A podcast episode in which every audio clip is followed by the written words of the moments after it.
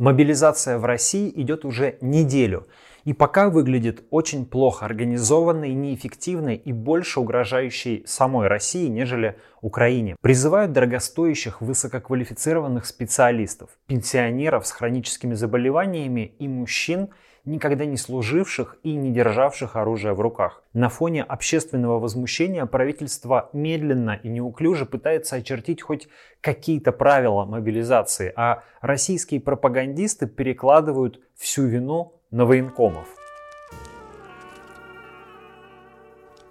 Это Елань, Свердловская область, сборный пункт для призывников, а сейчас для мобилизованных. Женщина-военнослужащая объясняет прибывшим мужчинам, что им нужно собрать на войну. Спальники однозначно, плюс туристические коврики или замена, ну поняли, да, все? Это все свое, мальчишки. Вам форму, все, что армия, вам броню, вот это все, что касаемо военного. Этого ничего нет. Наших мужиков мы сами все укомплектовали. По медицине тоже. От срачки, то есть лапирамиды, перекись водорода обязательно. Жгуты. У меня на вас на всех жгутов не хватит. Мы В мужиков... нету жгутов, собирал. А? Нету в аптеках жгутов, все, нету. Родственники пусть. Аптечки, блядь, с этих, как его, автомобильные. Машины, машины, да, да. Автомобильные аптечки потрошите, берите оттуда жгуты. Так, мужики, только не ржать. Жен, девушек, матерей просите, прокладки. Сапоги? Самые дешевые да, да. прокладки, плюс самые дешевые тампоны. Тампоны знаете для чего? Нет. Кровь останавливает. Откуда? Пулевое ранение, прям туда вводите и все, начинает разбухать и придавливать стенки. Мужики, я это еще с Чечни знаю.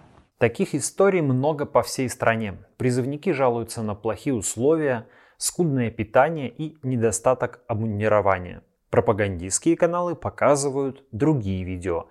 Там у новоиспеченных военнослужащих все хорошо. Их прекрасно кормят и выдают новенькие автоматы. Правда, и на этих видео на грозных воинов мобилизованные мало похожи. Э, Пришла повестка, все, явился военкомат, уехали, все хорошо. Э, Дели, обули, вот, все отлично, команда у нее очень хорошая, с нами хорошо разговаривают, общаются. Пытаясь выполнить план по мобилизации, военкоматы присылают повестки буквально всем мужчинам, до которых могут дотянуться. В результате на фронт пытаются отправить и мужчин предпенсионного возраста, Мой муж Тарапун Виктор Николаевич, 59 лет, был призван 22 сентября 2022 года по мобилизации. и высококвалифицированных специалистов. Вот отрывок из обращения Василия Костромина, генерального директора технологической компании Fraxis. В кластере микроэлектроники в Зеленограде компании Elinx, Angstrom T, Micron и прочие, и в других городах проводится мобилизация сотрудников, и цифры планируются сотнями. Уже забрали ряд ключевых специалистов. Хочу прояснить, что такое микроэлектроника для нашей страны. Каждый специалист до своего уровня проходит обучение не менее 10 лет на очень дорогих установках, требующих высочайшей квалификации с очень специфическими знаниями. Электроника фундамент любой современной техники. В мире сейчас дефицит специалистов, их собирают, за них борются, а мы их отдаем под пулю, нож и 82-миллиметровую мину. Этот человеческий капитал стоит сотни миллионов и спасает жизни на миллиарды, создавая технологический паритет для тех, кто на фронте из простых и массовых профессий, а где-то и преимущество на поле боя. Одумайтесь, цикл восстановления прежней производственной способности от 10 лет, а с учетом потерь учебного и кадрового потенциала в таком количестве не менее 20 лет, вы просто похороните отрасль. Я не знаю, кто принимал это решение и кто выписывает людям повестки, работающие на этих предприятиях, но это просто саботаж или лютейшая тупизна с профнепригодностью, когда не могут посчитать экономику и стоимость человеческого капитала. Об абсурдности мобилизации рассказывают даже российские пропагандисты. Так Маргарита Симонян опубликовала письмо телеведущей Ольги Кокорекиной, которая написала про своего мужа, главного тренера молодежной сборной России по хоккею с мячом Ивана Максимова. Узнала, что ты занимаешься вопросами нарушений в ходе мобилизации. Я к тебе с этим же. Моему мужу Ивану Максимову 49 лет. Службу проходил в спортроте рядовым. Он в прошлом играл в хоккей с мячом, сейчас главный тренер молодежной сборной. Военкомат прислал ему повестку. Я ее обнаружила в почтовом ящике в пятницу, позже указанного времени явки. В тот же день к нам домой пришли трое людей. Стали долбить в дверь. Дома были только дети. Их начали допрашивать через дверь, где находится Иван. С младшей от страха случилась истерика. Такие приходы повторяются ежедневно. Иван все это время находился на соревнованиях в Красноярске. Сегодня он прилетел в Москву. По дороге домой заехал к матери, и она из телефонного разговора Ивана с другом узнала о повестке. С ней случился инсульт. Извини, что так сумбурно и многословно пишу, это какой-то ад. Симоньян теперь делает вид, что пытается спасать людей от перекосов мобилизации. Но мы-то прекрасно помним, как она вместе с коллегами разжигала эту войну, а теперь лицемерно пытается представить случившееся перегибами на местах. Нет, вина за происходящее в том числе на российских пропагандистах. И это не должно быть забыто. А то уже началось плавное переобувание и превращение в пацифистов. Сами сотрудники пропагандистских медиа, вероятно, на войну не отправятся. Минобороны в своих разъяснениях сообщила, что сотрудникам стратегических предприятий будут предоставлены отсрочки. И среди стратегических предприятий есть в том числе и крупные СМИ. Туда входят основные пропагандистские ресурсы. Между тем, некоторые ведомства спустя неделю после начала мобилизации дозрели до того, чтобы попытаться защитить кадры на системном уровне. Так Минцифры опубликовала длинный список сотрудников аккредитованных организаций в сфере информационных технологий. В нем 195 специальностей, причем ведомство включило туда даже звукорежиссеров, журналистов и специалистов в области политических наук. Список в соцсетях уже называют списком Шиндлера. Напомню, что немецкий промышленник Оскар Шиндлер спасал евреев, предоставляя им работу на своих предприятиях в Польше и Германии. Но, во-первых, нужно понимать, что предложение Минцифры – это именно предложение, не факт, что Минобороны ими воспользуются. Кроме того, речь только об аккредитованных организациях в сфере информационных технологий и людях с высшим образованием. Кроме того, сотрудник должен выполнять критически важные функции, что еще придется обосновать.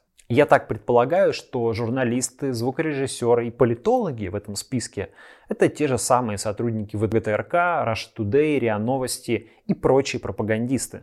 То есть это не столько список Шиндлера, который спасает евреев, сколько список Геббельса, который спасает своих пропагандистов. Но что касается программистов, математиков, физиков и так далее, это хоть какая-то попытка защитить человеческий капитал. Странно, что такие предложения появились лишь спустя неделю после начала мобилизации, когда тысячи квалифицированных специалистов уже получили повестки или даже были мобилизованы, а другие поспешили уехать из России. По схожему пути пошло и Министерство транспорта России, потребовавшее предоставить бронь от мобилизации пилотам и бортинженерам.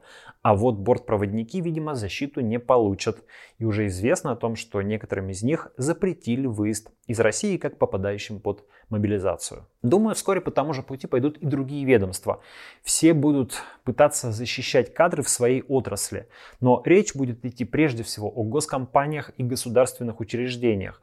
У их сотрудников будет больше шансов получить бронь. Частный бизнес же сильнее пострадает от мобилизации. И особенно средний и малый бизнес – у которого нет лоббистских возможностей защитить своих сотрудников. В результате получим еще большее огосударствление экономики и кадров. Зато известно, кто точно не попадет на войну. Это депутаты Госдумы и члены Совета Федерации, которым официально предоставлена бронь. Сообщалось, что четыре депутата Госдумы объявили о желании поехать на Донбасс. Среди них и депутат Виталий Милонов.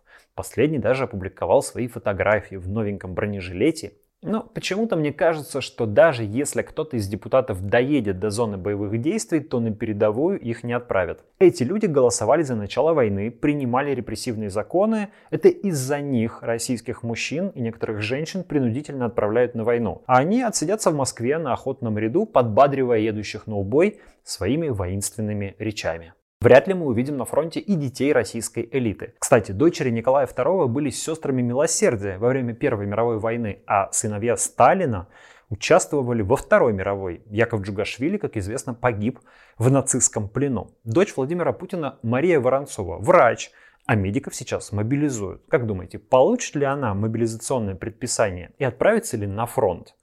Тоже сильно сомневаюсь. Хотя если бы я занимался путинской пропагандой, я бы обязательно соорудил какие-нибудь кадры Марии Воронцовой на Донбассе, чтобы люди знали, мудрый вождь и своих дочерей не щадит в праведной войне. Тем временем российские мужчины продолжают быстро покидать Россию. Счет идет уже на сотни тысяч уехавших. Люди идут пешком через границы, местами даже пытаются перебираться нелегально, чего я вам делать точно не советую. Поймают, оштрафуют и передадут российским пограничникам, а те вас сразу отправят в военкомат. Россия переживает натуральное бедствие. Мы дожили до того, что из некогда сравнительно безопасной и комфортной страны бегут в центральноазиатские республики, и переезд в Ташкент сегодня считается счастливой возможностью. Надо отдать должное нашим соседям из Казахстана, Кыргызстана, Узбекистана, Грузии и других стран, которые сегодня принимают поток российских беженцев. В Казахстане, например, волонтеры предоставляют им горячее питание, пускают переночевать в залах кинотеатров. Люди отдают для ночлега свои дома. Мы должны быть благодарны и не забыть это доброе отношение наших соседей, которые в сложный момент протянули руку помощь не российскому государству, российским людям. Надеюсь, хотя бы тех, кто уехал, это навсегда избавит от имперских привычек и снисходительного отношения к соседям. На сегодня это все. Меня зовут Дмитрий Колезев. На этом канале каждый день по будням выходят обзоры и разборы важных новостей. Подписывайтесь, чтобы не пропустить новые видео. Поддержите проект подписками на Бусти и Патреоне или помогите разовым донатом. Все ссылки и реквизиты в описании этого видео. На сегодня это все. Пока. Берегите себя.